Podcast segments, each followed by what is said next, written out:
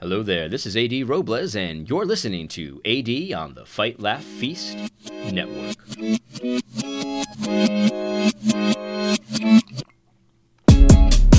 All right, all right. Well, today I want to start off with a Bible verse, but before I do that, let me just say this.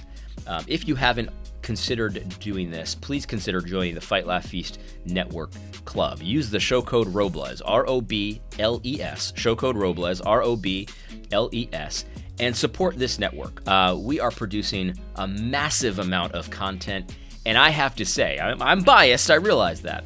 I have to say that the quality of content that Fight, Laugh, Feast Network puts out is unmatched in the Christian community. There's no question about it. Not only is it entertaining, which is important. Let's just be honest, entertainment is important. It's entertaining, but the worldview presented is unashamedly Christian. No holds barred Christianity. We're trying to apply all of Christ to all of life, everything, including baseball, including economics, including political commentary, all of this stuff. Because we think that everything should be brought under the lordship of Jesus Christ. And we don't do it like squishes. That's the big part. Like, we don't do it like squishes. Like, you look at so much, so much of Christian commentary, and it's just so squishy. And in fact, that's, we're kind of going to talk a little bit about that today. But um, please consider joining the Fight, Laugh, Feast Network Club. Use the show code R O B L E S to let the guys know that you enjoy this show in particular. Now, I do want to start off with a Bible verse. I'm going to read it from the King James for two reasons. One, I like the King James. And two, this is a verse that you likely have committed to memory. And if you're like me, I'm not making any accusations, but what I'll tell you what I do.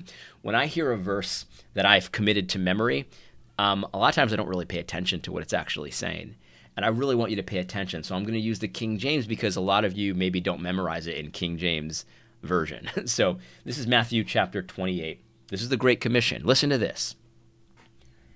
These are the words of God. And Jesus came and spake unto them, saying, All power is given unto me in heaven and in earth. Go ye therefore and teach all nations, baptizing them in the name of the Father and of the Son and of the Holy Ghost, teaching them to observe all things whatsoever I have commanded you. And lo, I am with you always, even unto the end of the world. Amen. Amen indeed. Those were the words of God. That's the Great Commission. That's the mission of the church. That's what Jesus told his disciples to do before he ascended into heaven. This is this is this is the plan. This is the plan of attack. This is the, the goal for Christianity. Go ye therefore and teach all nations, baptizing them in the name of the Father, the Son, and of the Holy Ghost. And he doesn't leave us in the lurch. He tells us exactly what to teach. Teaching them to observe all things whatsoever I have commanded you. Man, that's good stuff. That is good stuff. Jesus made it a habit to teach his disciples um, the Bible, the words of God, the Old Testament. That's what he's talking about in context. And of course, we know that later on there would be more scripture written, right? So we know about the New Testament too. But Jesus was talking, when he was talking to his disciples, he had also taught them many things from the Old Testament, many things about himself from the Old Testament. And so in context, all things whatsoever I have commanded you is the the the, the law of God, is the teachings of God from the book, from the Old Testament. And that's important to understand because it is it is full it's full-bodied, you know what I mean? At the beginning I said that the Fight, Laugh, Feast Network Club, um, but the Fight, Laugh, Feast Network rather, is trying to apply all of Christ to all of life. And the thing is, the Old Testament applies to all of life. It applies to our civil government. It applies to our family structures. It applies to how we engage in business and economics. It applies to how we engage in art and entertainment and stuff like that. There is so much meat there. So much meat there. This is a great commission. It's great because it's fantastic. It's it's a positive thing, but it's also great because it's very large. It's great because there's so much to teach. You could teach the Bible forever, and there would still be more to teach. It's an amazing book, and it applies to every area of life. What I want to do today is I want to cover this, not completely. I'm not going to completely cover this article because this is a very confusing article. I urge you to read it. I'll I'll try to include the uh, the link to it in the description of this video. It's by David French. The case for religious liberty is more compelling than the case for Christian power. Religious liberty is more compelling than the case for Christian power. Now, now here's the reality. Like, even in the title, you can kind of see what's going to happen in this article because um, on the one hand, he's contrasting religious liberty, which is a generic thing, religious liberty, and then he's contrasting that with Christian power. And he's the point he's, of this article is he wants to make the case that the case for religious liberty is more compelling than the case for Christian power. And this, to me, is a very odd title. It's a very odd title. Look at the subtitle. Liberty is a right, power is not. Okay, I can go with him there. But even the title itself, I'm, I'm thinking about this, and I'm, I'm thinking, well, yeah. Yeah, obviously. Because, you see, religious liberty is generic. You know, there's there's a religion out there in some states that uh, claims to worship uh, the spaghetti god or something like that. What, what is that that the atheists made up? They made up a religion called uh, the spaghetti monster, the flying spaghetti monster. Yeah. And so, of course, I mean, pagans of all stripes would rather have religious liberty than Christian power because because pagans hate Christians. Pagans hate God. And so why would they want Christians to be in, in power? Why would they want to follow God's authority? Why would they want to follow God's law? They're, they're, they're pagans, right? So, of course, if you're going to make a case to pagans, um, you, you, of course religious liberty is going to convince them more because there's no way they would want to follow Christians in power.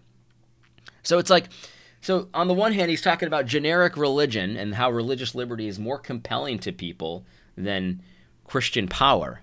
And this just, to me, instantly seems like an obvious... Obviously, like, like what, what, what's the, why is this the title of this article? And so it, it immediately kind of strikes my interest, and I want to know what he's actually going to say here. And if you read this article, many people have commented, and that, this is my first reaction as well. This is an, a confusing article. This is like an everything but the kitchen sinks type article. Like, he throws so much stuff in here. There's so much buzzword, not buzzwords really. It's it's more like just whatever the world is saying, he throws it in here. It's anti-Trump, it's it's anti-Protestant, uh, it's anti, you know, like there's just so much stuff here. Everything but the kitchen sink is in this article. So it's just like a grab bag, like, I'm not one of those conservatives types of articles, which is a very common position, I think, for David French at this point. He's the he's one of these, well, I'm a real conservative, not one of these fake conservatives types, and it's just, and he always takes the, the strangest, most progressive position that a conservative can take. Let's read. Let's read the first couple sentences and just kind of see where he's going to go with this. I think that'll that'll help you. He starts off. He says, "Let me begin with a pop quiz, dear readers. Did Americans enjoy more religious liberty thirty years ago than they do now in twenty twenty? How about fifty years ago or one hundred years ago? Now let's ask a different series of questions. Did white Protestants enjoy more political power thirty years ago, fifty years ago, or one hundred years ago? The answers to the first series of questions are no, heck no, and hold on, I've got an anti-Catholic state constitutional amendment to pass. The answers to the second set are similar, similarly dramatic. Yes, absolutely, and let's raise a glass to grape juice to toast temperance. The longer the American culture war persists, the more convinced I am that the distinction between religious power and religious liberty is the key to understanding the incredible angst felt by so many white American Christians." Do you see what I mean by this is like a kitchen sink type article? Like, like he didn't even capitalize white, so he's going to get canceled, I guess. But what is what what what, what is the, why? Why is that? This is this is very interesting. So he's making the claim that there's more religious liberty now than there was, you know, one hundred years ago, but there's less Christian power than there was one hundred years ago. And there's the distinction there that's important if you want to understand why people are voting for Trump. Because that's what he's doing when he mentions white American Christians. He's talking about Trump, right? And I have to say, like, like the way this article presents it, it's like, well, religious liberty is good and cr- white Protestant power is either neutral or or bad. And I, I just I just think that misses it so much. Like, there is l- l- let me say this in as in as, as clear a way as possible. Religious liberty of the kind that we have right now, where people are running around pretending to like to, to worship uh, sp- flying spaghetti monsters, and Muslims are running around in, in our in our leadership and all of that. Muslims are leading us according to their Muslim principles, and secularists are leading us according to their pagan secu- secularism and stuff like that. That's actually not a good thing for the country. That kind of religious freedom is actually not a good thing, because the reality is that, you know, pagans. This is the this is the this is the this is the famous thing. Pagans gonna peg, right? Pagans gonna peg. They actually don't have a good morality. They have a system of morality, but it's not good. And so religious liberty is the reason why we kill many, many babies in our country. That's not a good thing. Christian leadership would be much better, because if we had Christian leadership, presumably we would have a Christian law. Now, I don't, I know it doesn't automatically follow, but I, what I'm talking about is real regenerate Christians, right? Real regenerate Christians in power. There would be, it would be a better situation, presumably. And if you don't agree with that, then I, I, I, I have to wonder why you call yourself a Christian at all. Like, if Christians don't have better morality than Muslims, Christians don't have better morality than the flying spaghetti monster, if Christians don't have better morality than a typical run-of-the-mill atheist pagan, then wh- what's the point, really? What's the point? He goes on. He says, white Christians feel this angst even in spite of a string of court victories that have secured religious liberty from state interference to a degree that's unprecedented in American constitutional history. And the difference between power and liberty explains why many other re- American religious communities do not feel similar anxiety and thus make dramatically different political choices from their white evangelical friends. And again, this is uh, really, it's about Trump at the end of the day. That's, I mean, everything David French does these days is about Trump, really. But it's, this is this is another one of those confusing statements. It's like very obvious if if if if religious if other religions are gaining authority and power in our country, right? It, it, like, why wouldn't white Americans feel some level of angst? I mean, and that's why I started with the Great Commission, because part of our mission for existence as the Church of God, as the people of God, as the kingdom of God, members of the kingdom.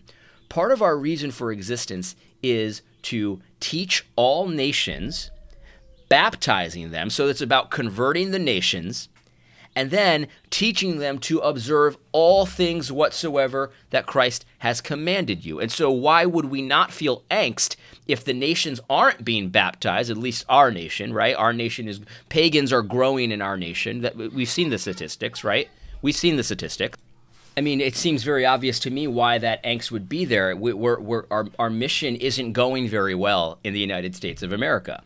It's not going very well. We're, we're actually um, losing ground here more so than we ever had before. And I would point to the winds of religious liberty, what, whatever that's supposed to mean. And he's going to talk about different court cases, and that's where the article gets very boring. So I'm not going to read that. Um, but that's actually not a good thing. Like, like th- this is not even a neutral thing. Like, like if, if religious liberty is growing, but Christian influence is waning, Christian power, that's a bad thing. That means the mission isn't going well. So, um, you know, I don't really feel a lot of angst about this. That's part of my whole no despair thing, because my family is thriving right now. I've got three sons. I'm teaching my sons to grow, to to to to to grow and to learn in the fear and admonition of the Lord. Like, it's going well for my context, but if I think about what's going on out there, yeah, there's a little bit of angst, and I, I'm just confused as to why that would be an issue. Like, why why is that pre- being presented as either a neutral or a bad thing here? It doesn't really make much sense, because our mission isn't going very well. And so you would think we'd be looking for ways to kind of turn the tide and make this mission go better. Um, so so I just don't really understand, like, why would we be celebrating religious liberty and loss of white Christian power. You know what I mean? Like, like I don't understand that. Like, is that like a, just a good thing because it's white? Maybe that's what it is. Maybe it's because it's white power that uh, is being lost, according to David French. Maybe that's why we should be happy about it. Um, but it doesn't matter if it's white Christian power or Latino Christian power or whatever. Like, we should be discipling the nations to be Christians, culturally Christians. That would be a good thing. If if Christian power were increasing in our country, um, that would be a sign that, that, you know, things would be going pretty well with our mission. But as it stands, he's making the case that it's not, it's it's decreasing. And but somehow that becomes the, a positive thing. I really don't understand that if you believe in the Great Commission, which I do as as a Christian.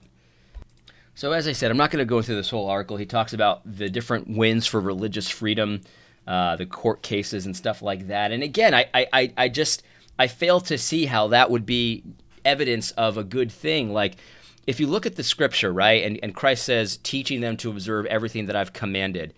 Um, and you look at the Old Testament uh, about religious freedom and, and, and stuff like that. I don't think you're going to find the kind of religious freedom that we have today in those scriptures. And so something has gone wrong with the mission if you're replacing, you know, Christian religious freedom, which basically means, you know, like, look, like, like you either worship God or you don't, but you can't try to convince other people not to worship God with you. You can't entice people away. You can't try to follow, you can't try to institute another law in our borders. Like, like in our borders, if we're going to be Christians in our nation, which is what our goal is, right? We're supposed to be discipling and teaching the nations. That's the goal. So the closer we be, we, we we come to accomplishing that goal, the more the law should reflect that.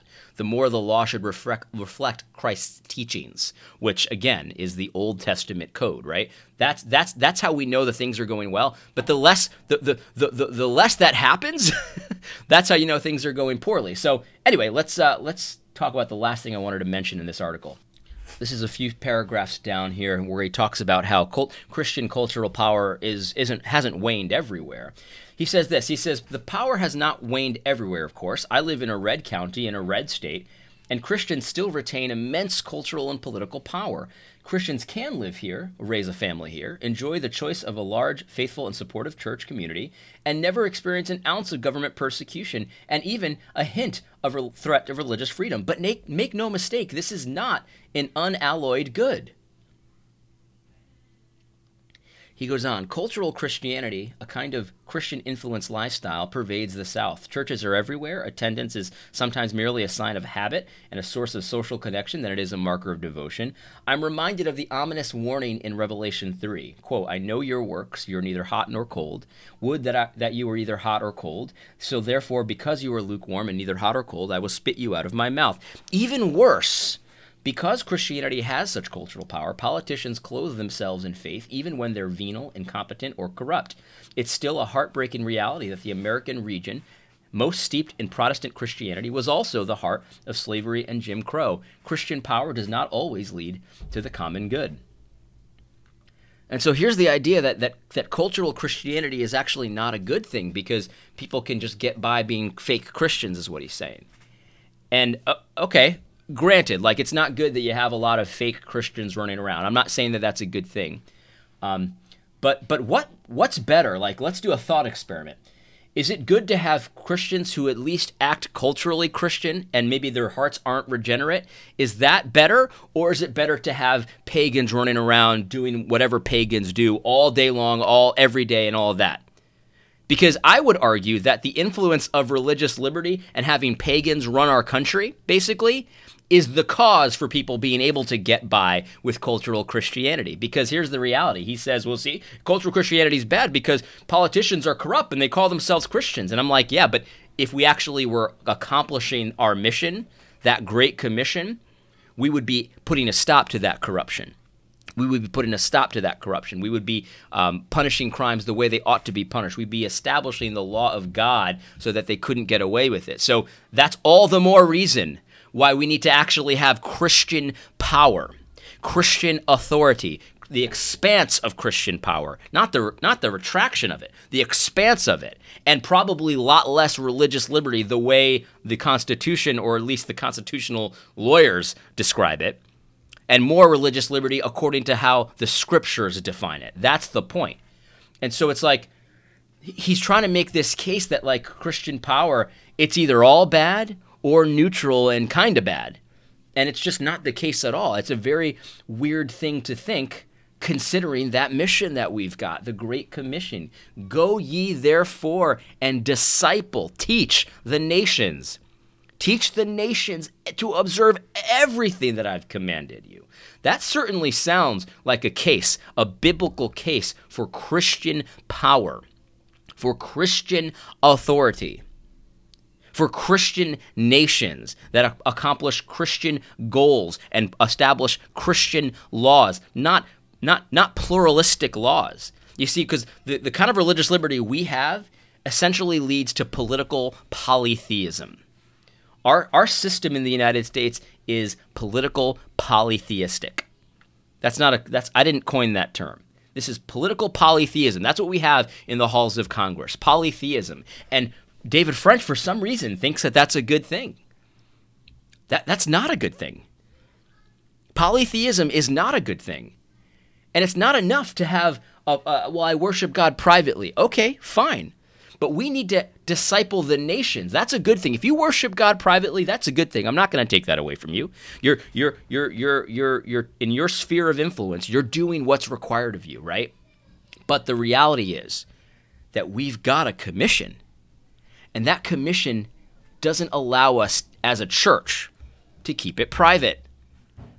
Because here's what it says. Let me remind you. Go ye therefore.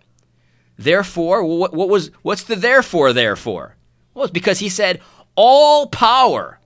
Listen to this. L- listen to this kind of thing. David French is busy making a case that Christian power is a negative thing.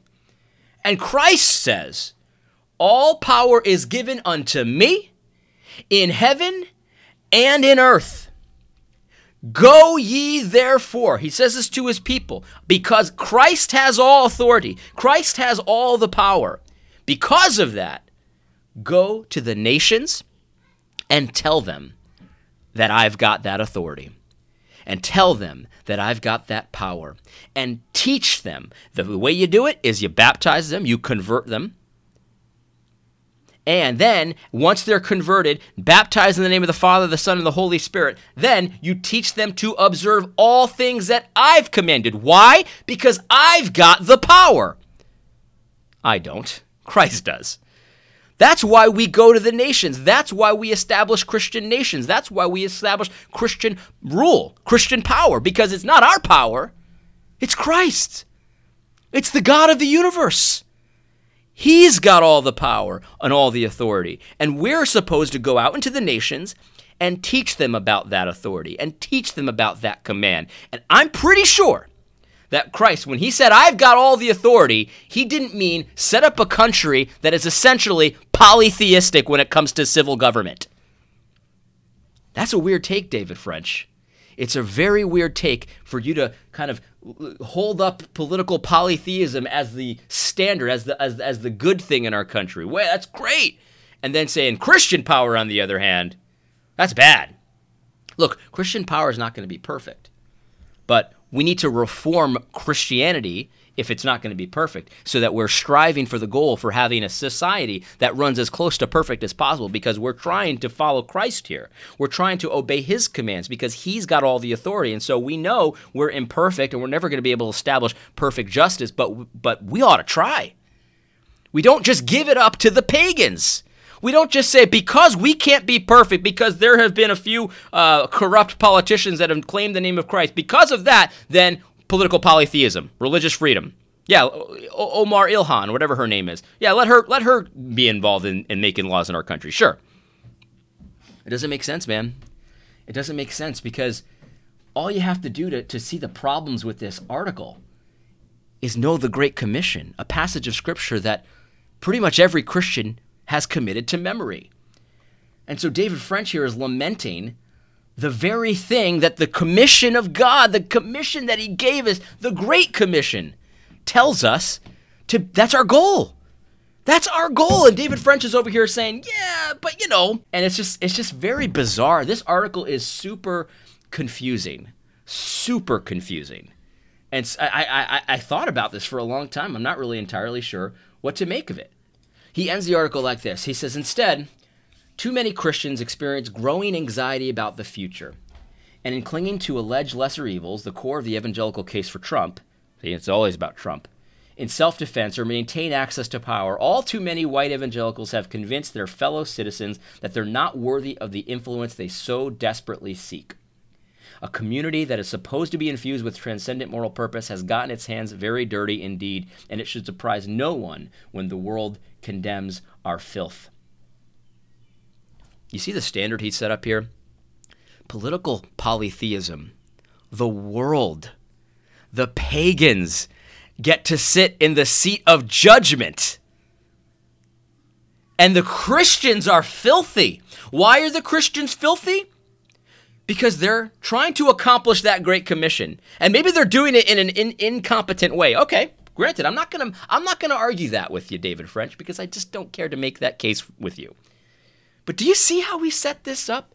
If you have anxiety about the future and, you, and you're trying to, to, to, to, to establish Christian power, he's telling you that that's, that's a bad thing. And after all, the pagans aren't going to like you if you keep doing that. And I'm over here sitting like, why wouldn't we have anxiety about the future? And I don't mean anxiety in the sinful sense. I mean, why wouldn't we be concerned with what's going to happen next? Because we've got a commission to accomplish here. All authority has been given to Christ, and he's commanded us to go to the nations and baptize them in the name of the Father, Son, and the Holy Spirit, and teach them everything, everything. We teach the pagans. They don't teach us. We will judge the world. That's another passage from Scripture. Do you not know that the saints will judge the world? And here, David French is saying, oh, it's just so terrible because the, the world's going to condemn us. Christ says, if they hated me, they will hate you also. This should surprise no one when the world condemns us. But it's not because of our filth. They condemn us because they hate the light. They hate good. They hate Christ, of course. They're going to hate us. The only way I can describe this article from David French is that it's upside down. This article... There is nothing Christian about this article. This is upside down. I, I, I, there's some confusion in this article. I, I don't understand it completely. But the parts I do understand are completely topsy-turvy. They're they're bizarro. This is the opposite of Christianity. This is unbelief in the civil realm. That's it. That's the last word that I have on it. It's unbelief. Political polytheism is unbelief. The, the the case for religious liberty, that's unbelief. The case for Christian power is the exercise of the Great Commission. This is what faith looks like. This is what faith looks like. Anyway, I hope you found this podcast helpful. God bless. Don't forget to tune in next week on Thursday for A D on the Fight, Laugh, Feast Network. Thank you.